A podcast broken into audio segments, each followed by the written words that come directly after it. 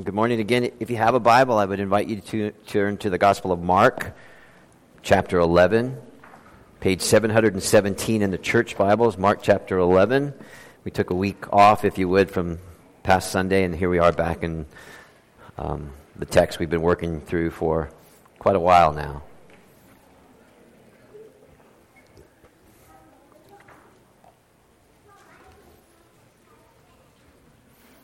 All right.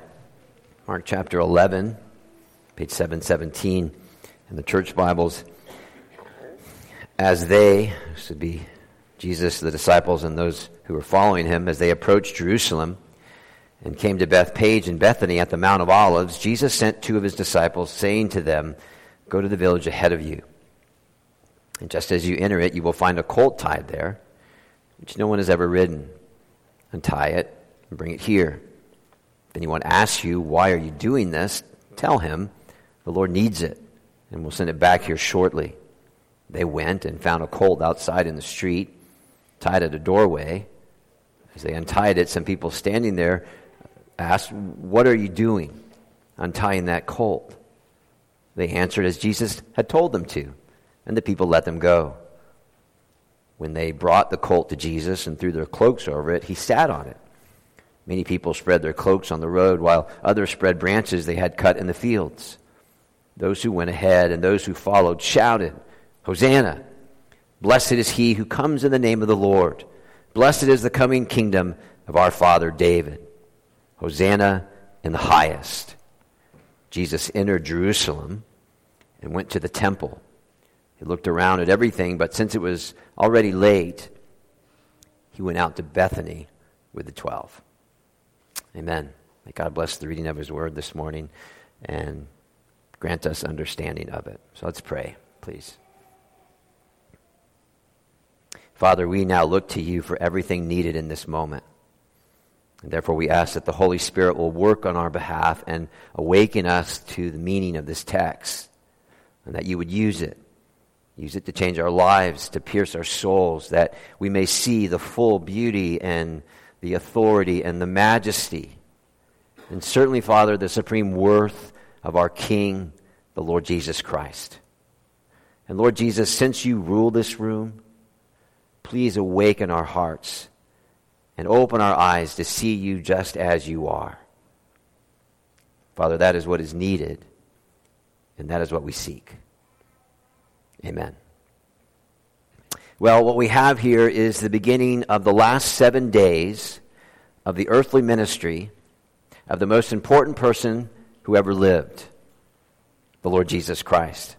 And even as I say that, I wonder if you know that just, just a bit under 40% of the four Gospels combined are written specifically to tell us of this final week of his life. And if you're thinking, that's no small thing. In fact, we need to pay attention to this because you see, the Bible taught as the Bible is given, it transforms our minds, it matures our ways, it directs our service, and it guards us from any kind of personal selectiveness of the Scriptures. Because what it does, it establishes us deep in God's goodness, and it points to what is to be the fundamental direction of our life. And here's the key it is all rooted in good news, right? The gospel, the good news that Jesus has done for us what we could not and what we would not do for ourselves. And because of Jesus, and only because of Jesus, all is well. All is well with God. So, in light of that, here's a few things I want us to keep before us as we move through these chapters over these weeks and months and thinking about his last week of life. And here they are. One, Jesus does not enter into Jerusalem as a helpless victim who's being tossed around like a wet noodle because the religious authorities and the Roman authorities, uh, they prove to be just too much for him. And they outsmart him. No, the gospel writers take great pains to show us Jesus is both Lord and Master, even over his suffering and death. So, yes, there was massive injustice. Anyone can see that.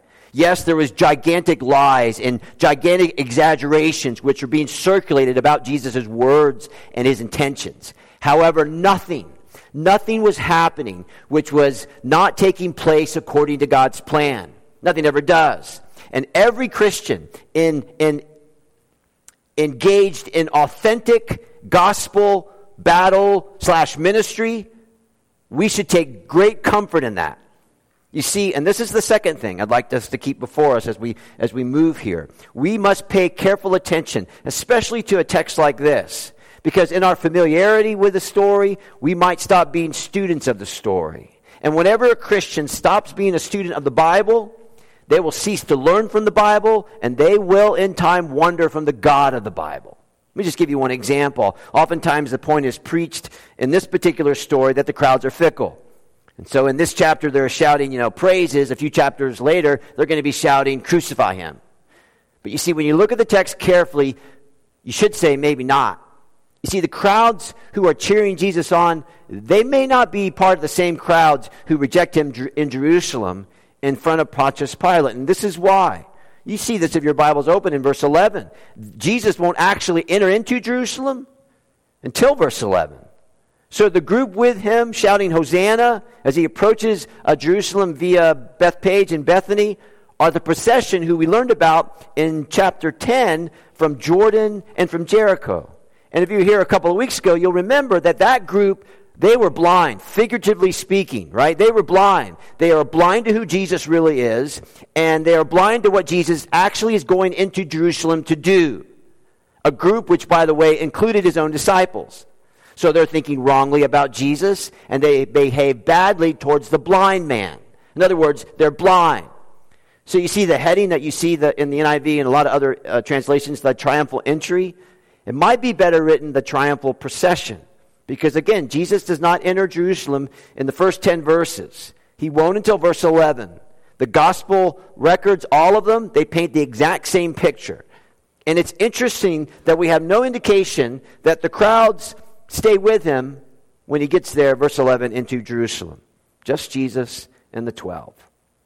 Third thing I'd like to keep before us the irony of all these events leading up to Jesus' rejection in Jerusalem is that that rejection is the key event in history leading to the salvation of sinners, right? Sinners like you and me. So whether or not the crowds in Mark 11 that say, you know, yay, Jesus, are not part of the same crowd who are in Jerusalem who are going, crucify him, regardless, they both have a wrong view of Jesus. The crowd shouting his praise think he's there to become king, an earthly king. They're wrong. The crowd shouting, shouting crucify, they're simply being human. They're fallen. And what we need to know is God's purpose and God's plan are being completely and utterly worked out, even in all that mess. Listen to your Bible, uh, Acts 2 223. Peter's preaching Pentecost about the crucifixion. This man, Jesus, was handed over to you by God's deliberate plan and foreknowledge. And you, with the help of wicked men, put him to death by nailing him to the cross. You see, this is the apex of what they meant, what they meant for evil, God meant for good, the salvation of men and women. Therefore, loved ones, and here's what I want you to do. If you need to think better, think better. Expand your mind. Get past ourselves and get past all the uh, smooth living, smooth praying thinking. Right? Please, God, make everything smooth. As if smooth always and only means God is in it. So if everything's smooth, then that must mean God is in it. Listen, I understand smooth prayers. I like smooth prayers. I pray them for me sometimes. Honestly, I pray them for you most of the time. But here, in the last week of Jesus' life, on the human level, the only thing going smoothly was that diabolical, hellish plan of the Pharisees and the teachers of the law. You combine them with the Romans and the Herodians, right? They haven't been together for never, and now they're together to have Jesus crucified. Now, that plan, from the human perspective, was going absolutely smoothly, very smoothly, tremendously efficient in their murder of Jesus. And you know, after it was all done, when he was taken down from the cross, in my mind, I see some of them in a smoke filled room going, We did it again, guys. We're so awesome. Plan one and step two and step three. It went so smoothly. And now Jesus is gone. So you need to keep that before you. God is at work in the rough stuff, the unfair stuff, the, the stuff that is unjust. which may come to us. Therefore, listen to your Bible. Ecclesiastes chapter 7, verse 14. When times are good, be happy. When times are bad, consider this God has made the one as well as the other. 2 Timothy 3:12 Everyone who wants to live a godly life in Christ Jesus won't always have it smooth. They'll be persecuted. In other words, don't be fooled by smooth. Fourth, the unspeakable importance of all these events leading Jesus to the cross, his death and resurrection, they are what grounds the Christian and deep in gospel certainties. Now, I want you to get this because you see, whatever the deeper truths are, what they are is old basic truth that are better understood. Get that? Deep truths, whatever they are, are simply old basic truths better understood. So they're not like luxuries for special force Christianity, whatever that is, right? They are necessities for every Christian. Loved ones, the conviction that Christian doctrine matters for Christian living, that living, that's a biblical conviction. And it's one of the most important mechanisms of true and meaningful growth in the Christian life. In other words, if our doctrine is squirrely, our lives will be squirrely as we live them before God and man if biblical doctrine is, is not our meat and drink, so they don't matter to us, then what will happen is what Paul warned the Colossian church will happen. This is what he said, Colossians 2, verse 8. We will be following no more than basic human traditions and the basic principles of the world rather than on Christ. You understand that? It's, it's, forgive me, but it's so simple. So if everything's going good, that means God really, really likes us, and if things are bad, what did we do wrong? You got to get past that. Way past that.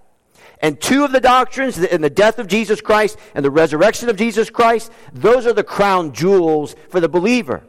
Because without those two things, we have nothing solid beneath us. I mean, without the death of Jesus and the resurrection of Jesus, we're doomed, right? So without it, justification doesn't mean a flip. Adoption, nothing. Communion, what's the use? The church, why? Prayer, are you kidding me? Eternal life with God? And all kinds of things they would mean nothing, which is why much of the intent in this passion section is meant, it's written to keep our eyes on Jesus. There won't be a whole lot of application through the story, right? But the one thing we have to do is keep our eyes on Jesus. He's everything. Look, look how loving he is. I can't believe they're doing that to him, and he's responding in the way that he does. Look what he's enduring for us. Look how he's doing everything well. Pay attention to his words and look at all that wickedness, and Jesus is just swallowing it all up so that he can get to the cross, die for our sins, that we then, by his grace, can enjoy a right standing with God. And here's the key we can enjoy a right standing with God just as we are. See? Just as we are. So the gospel, when it's properly understood, is like steel chains, iron bars. Its promises are not fickle, they are for you. Jesus would say, Take and enjoy them, which makes the kind of moralistic, try harder, do better, here's how preaching, which keeps primarily our eyes on ourselves. It makes it kind of creepy in my mind in comparison uh, when Jesus would say, The life which never forgets itself, that's a poor life. The life which never forgets itself, it always has to have its eyes on ourselves, is a poor life. It's a dead life. Therefore, the gospel writers, the Holy Spirit, the divine author of the gospels, take great pains, take a whole lot of space to tell us the details of the death of Jesus Christ and his resurrection. Five. Again, the crowds, the crowds of people, both the procession on the journey and the crowds in Jerusalem, right? Because the former are cheering, they have confused, misguided notions. They're calling for his death because, yeah, the latter group, excuse me, is calling for his death, right? Two different groups, two different things. But here's the thing when we get to these sections, we have to see ourselves in both of them. Because that's what the Bible tells us. The world and our hearts are filled with that kind of vacillation and misguided notions. One minute we're for God, the other we're against Him. It's called sin. One moment we think rightly about God, the other wrongly about God. It's called sin. We're going to sing the song at the end And I'm glad we are. But the verse which I want you to take to heart is this Behold the man upon the cross. That's how deep the Father's love. Behold the man upon a cross, my sin upon his shoulders. Okay, I believe most of us understand that. Here's the part Ashamed, I hear my mocking voice call out among the scoffers. And you see, we mock the Lord Jesus Christ every time we sin, don't we? Therefore, our only hope in life and death is not that somehow we'll stop sinning, not in this body. No, our only hope in life and death is Jesus. Therefore, we keep our eyes on Jesus. Sixth, and the final thing I'd ask to keep before us as we move through these final chapters is to let these texts, let's let these chapters save us from any kind of exaggerated sentimentalism or moralism or skepticism, right? So, sentimentalism. Oh, that poor Jesus. Oh, that poor ma- man, you know, and so we feel good about feeling sad for Jesus. Listen carefully. From the cross, Jesus is quoting scripture, okay? From the cross, he's arranging his mother's retirement plan, right? From the cross, he's forgiving people. From the cross, he's sending a man to paradise. And the one time, the one time that he shouts in agony, where you would be tempted to have a little bit sympathy for Jesus, he's shouting in agony to the Father, is because of our sin. Because of our sin. So be careful with the sentimentalism and also with the moralism right? Because sometimes, even in a sermon like this, and sometimes, especially in the Psalms, right, about praise and worship, well, can't you see the, the sermon goes like this? The people are cheering Jesus really loud. Why can't you guys cheer Jesus really loud, right? So go home and feel guilty that you're not cheering Jesus on really loud. Or go home and watch ESPN. Do you ever watch this, the collegiate cheerleading finals? Holy cow, that's a whole lot of like cheering energy. Maybe we could learn a thing or two. I don't know. That's not why it's there sentimentalism, moralism, and finally, excuse me, perhaps, hopefully, somebody's here and you're a skeptic. And you're like, you know what? I'm not sure what is going on here is actually true history. And I don't know why you guys pay so much attention to it. Or on the other end of that, listen, this is the one millionth time I've heard about the triumphal entry. Do I have to go through this again? You see? So, there they are. And I want you, please, to do your best to keep these things before you. I'm sure I'll repeat them again because they're important. Now, to the text, chapter 11. Here's the one question that I came to. It's the first point on the, on the worship folder. What's going on here?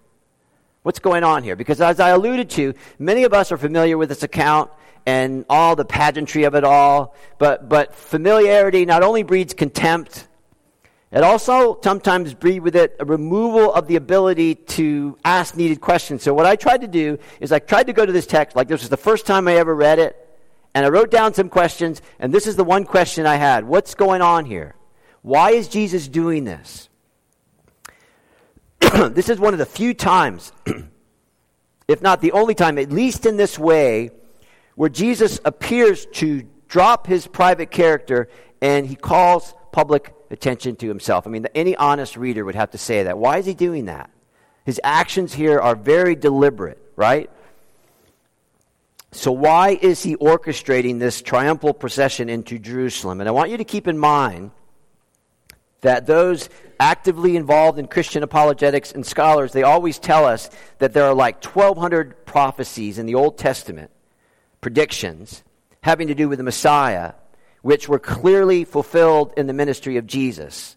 Okay? However, what is unique here is that we find Jesus going out of his way to orchestrate the fulfillment of this particular prophecy. Let me just think with me. Jesus himself didn't do anything extraordinary to make sure he was born in Bethlehem, right? God the Father planned it. The Holy Spirit placed him in the womb of the Virgin Mary. That's the prophecies of Isaiah and Micah. And then Caesar's decree, right? People should go back to their towns of their birth in order to be enrolled for reasons of taxation.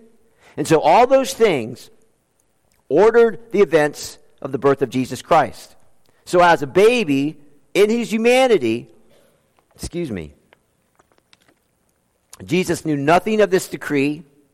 He, he didn't, you know, know anything of his birth. He, he did nothing to purposely fulfill the prophecies and the circumstances of his birth.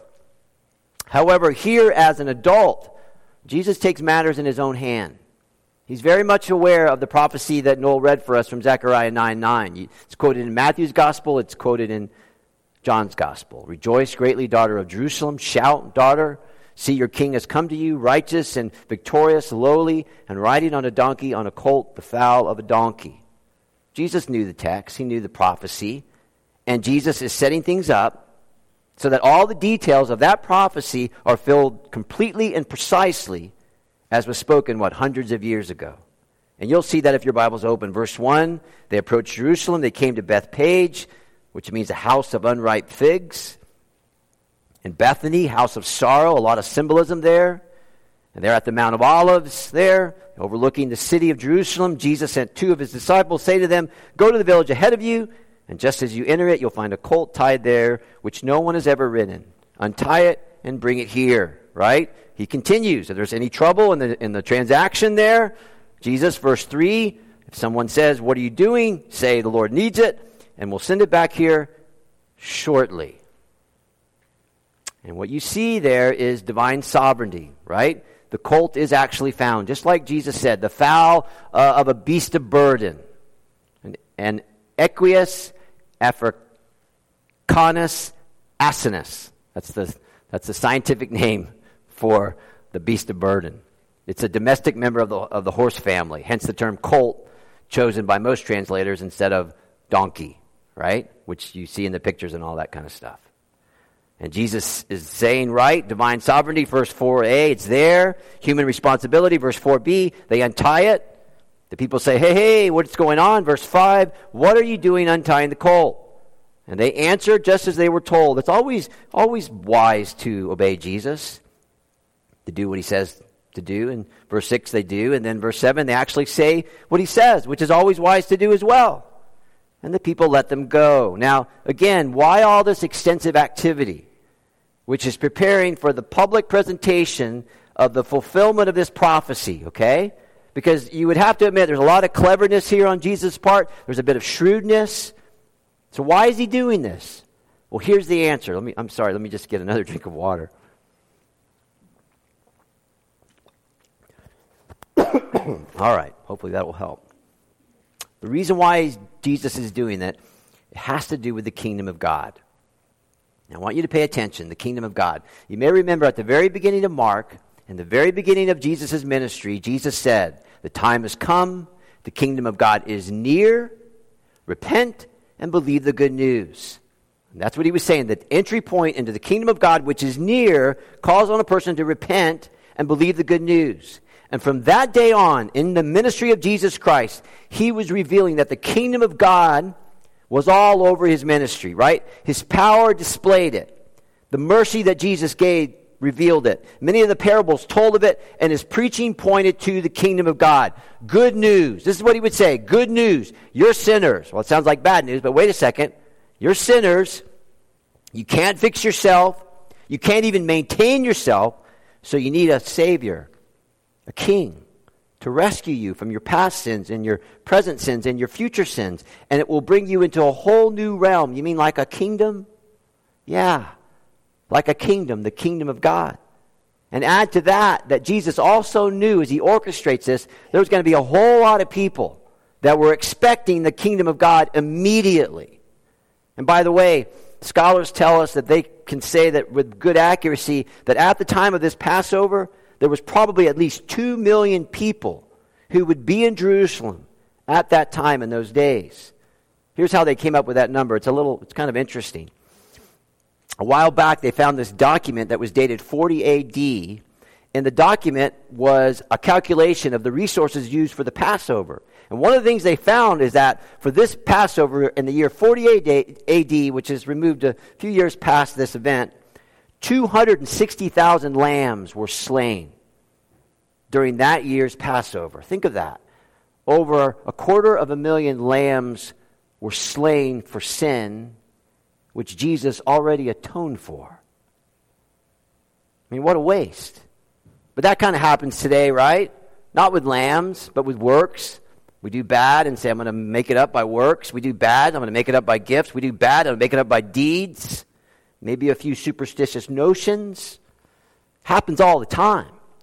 But here, the scholars say the ratio from lamb to sacri- or from lamb to people was 1 to 10. So one lamb per 10 people were sacrificed, and that's when they come up with that number of roughly 2 million people in Jerusalem at that time. So this is what I want you to do. I want you to put it all together in your mind. Piece together the mind of Christ here, which is pointing to this idea of kingdom and who the kingdom king of that kingdom is, and it's near, and Jesus is saying in this procession, "Oh, I am the king. I am the king, and I'm headed to my throne." If you like, Jesus is throwing a party for himself, right? He's probably the only one that could pull that off and be justified, right? He's going to throw a party for himself, and he's orchestrating in, this, in his coordination. One last thing. If you dig a little bit deeper in your Bibles, you'll know that Zechariah's prophecy wasn't the only time that this was spoken of. Actually, it was spoken of in the first book of the Bible, chapter 49, verse 10. And this is what it says Jacob is blessing his family. And Jacob is speaking prophetically. And this is what he says the scepter, that would be the rod of authority right, will not depart from Judah, nor the ruler's staff, the king's staff, from between his feet until, okay, until what? Until he to whom it belongs shall come, and the obedience of the nations shall be his. He will tether his donkey to a vine, his colt to the choicest branch, and then it goes on to say, his borders will be to the ends of the earth. Now, I want you to think just for a minute. Imagine you're a parent, you're reading the Bible to your kids at night, and you read this passage from Genesis. And you're reading carefully, and they're listening carefully, and they have a question. A couple of questions. Of whom is Judah speaking about? Right? Who's this person, Dad? And when will this person come, Mom? Or, or has he come? You see? Good questions. And what Jesus is doing, he's orchestrating purposely to answer to all those questions. Which is why we pay real close attention to our Old Testament and not just the New Testament, right? Someone told me a long time ago that the Bible is like a two act play. If you missed the second act and only stay for the first, you don't know how it ends. If you're late and you only see the second act, then you become a bloody nuisance to people. It's like, who's she? What's he doing? What's the deal with the donkey? This is what we need to know. The whole Bible, the whole Bible is predicting and then declaring that Jesus is the King, the King of Kings. Every book in the Old Testament points to this. The Magi, they knew this. It's written in Matthew's Gospel. The angels declared it. It was written in Luke's Gospel and in John's Gospel. In response to Pilate's question, Are you a king? Listen to what Jesus says. This is John 18, verse 37. You are right in saying, I am king. In fact, for this reason I was born, and for this reason I came into the world to testify to the truth. Truth. I am God's king, sent into God's world. And then Jesus says, Everyone on the side of truth, okay, what truth? Jesus is God's king, sent into God's world, and he rules the world, and he rules every Christian's life. Everyone on the side of truth listens to me. Now, I want you to listen, and I want you to think. When that day of evil comes to us, and all the myriad of ways that it will come, and none of us will be exempt from that day, or when we fall on our face, either privately or publicly, losing the battle of indwelling sin, what do you do on that day? Right? And if all you have is some kind of like self help maxims to deal with it or some kind of like works to deal with it, then you're nothing more than a terrible Rocky Balboa movie, right? And, and there's Rocky in the ring, and there's his whoever the guy he's going to fight. Is it Mr. T? Is it Apollo Creed? Is it uh, the big Russian Drago? And so there's the thing, and then there's you, and you're like, I can take it. Bring it on. Right? I can take it. I can take it. And the people look at you and they go, Wow, what a man. Wow. What a lady. Just, just look at all that. Do you want that? Or do you want to be honest and go, I can't deal with those things on that day and that way? Not in my own power. But you can stand your ground And after ev- doing everything, Ephesians 6, standing your ground in the full armor of God, the king's armor, and you put on the gospel of God, and you put on the righteousness of Christ, and you stand in the truth of the gospel, and you look at whatever it is, whether it be your sin, the evil one, or horrible people, and you look at them on that day, and you say, It's okay. My king already took care of all of it. I'll be fine. Even if I'm dead, I'll be fine. And then the people go, Wow, what a Savior that Jesus is. What, what a King that is. Which one do you want? Which one do you want? tells a lot about us how we answer that. What's going on? Number two, it'll be real short here. How, why did they do that? Well, verse 7, the cloaks over the colt. Isn't that for comfort? They were very kind to give Jesus a, a makeshift shadow, a saddle. Secondly, why are they spreading their cloaks on the road? Right? That's the kind of thing that'll get me in trouble at my house. I tried to have a blanket outside in the grass, and my wife's like, You can't take a blanket on the grass. I'm like, Just a blanket. Don't do it. A towel? Yes. Blanket? No. Okay. Verse 8 branches as well. So, what are they doing? Well, the practice of spreading cloaks and garments before royalty, not only is that a Roman practice in that time and that place, 2 Kings 9:13, it was also a Jewish practice. They did, they did the same thing for a king. The branches being spread, I looked long and wide. Most scholars say that some Jewish festivals had that kind of participation. And so the cloaks and the branches have precedence, is what I'm trying to say. He's royalty. Do nice things, which point to that. That's second point. Okay, then the last point. Why do they say that, right? Well, verse 9, you see what they're saying there? Hosanna and all that in verse 10? They are saying those things, but they are saying them with a completely wrong understanding. Because the way they understood things as the scene takes place, when they shout, verse 9, Hosanna, which means save us, help us, is such that they are not speaking there of personal salvation as we would understand it. They're not asking Jesus to save them from their sins. They're asking Jesus to save them from Rome. Right? They're thinking national restoration. That's verse 10. They're thinking political revolution. Just back in the day, verse 10, when King David, you know, ruled the world essentially. They're thinking Jesus is going to make their nation great again. He's going to make the temple back, and it's going to come back in spades. We're going to have an earthly king with an earthly kingdom, just the way we always wanted it. Hosanna to the highest heaven. And this is what I want you to know. If Jesus followed that line of thought and he hitched his message to that wagon, then he would have had much, well, he would have had much more followers than he finally did. Because when he finally makes it to the cross, there's only a handful of people there. And he certainly would, have been, would not have been crucified. I mean, why would they crucify him? He's their big hope, he's their big gun. They hate Rome. They don't want to live anymore under the conquered, in a conquered state or as a conquered state. They need a political champion. So if Jesus gave in and said, okay, I'll be the kind of king that you are thinking that I am, and you add with the crowds in the procession, now you add the crowds in Jerusalem, you would have had a huge crowd, right? You, you would have really had something. However, what you would not have had, no matter how large the crowd is, you would not have had the truth. Do you understand that? No matter how large the crowd became, in that setting, you would not have the truth. They want Jesus to deliver them from that which he had not come to deliver them from. Fundamental that we understand that. They want Jesus to deliver them from that which he did not come to deliver, deliver them from.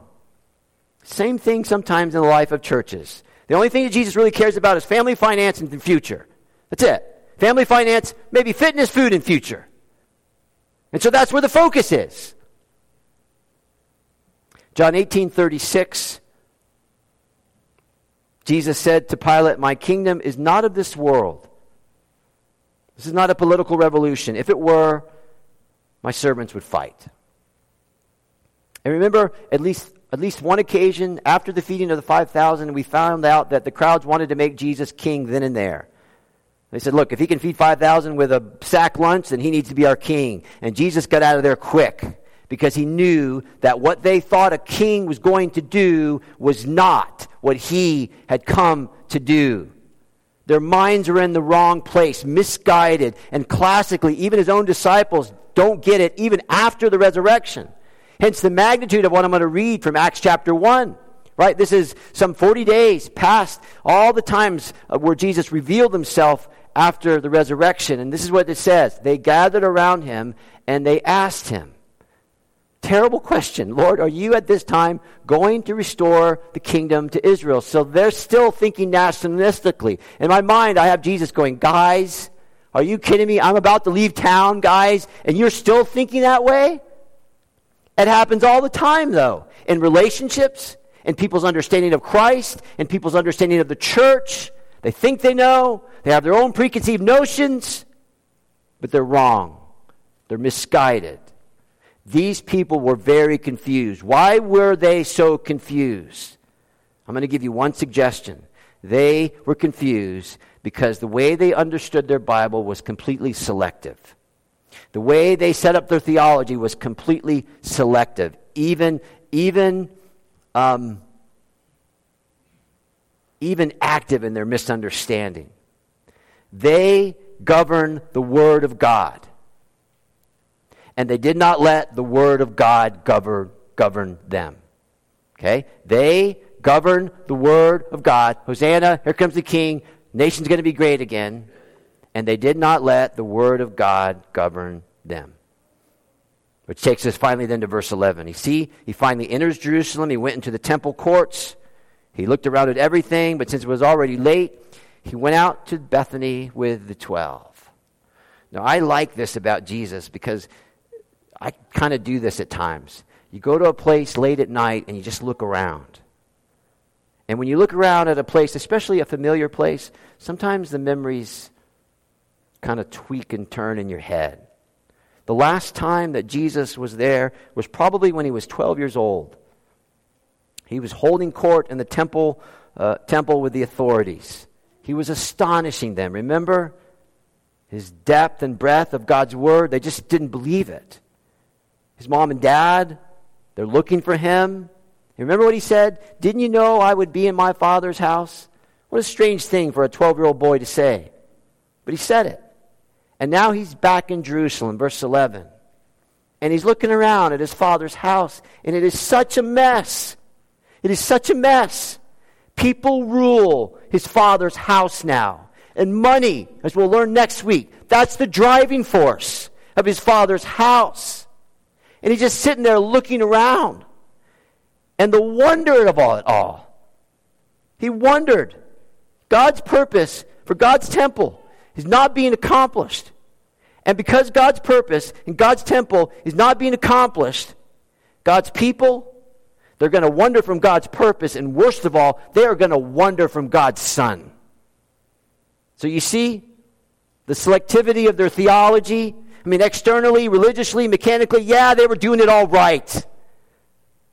But still, in here, it was all wrong. It was all wrong. Three applications and we're done. Very brief.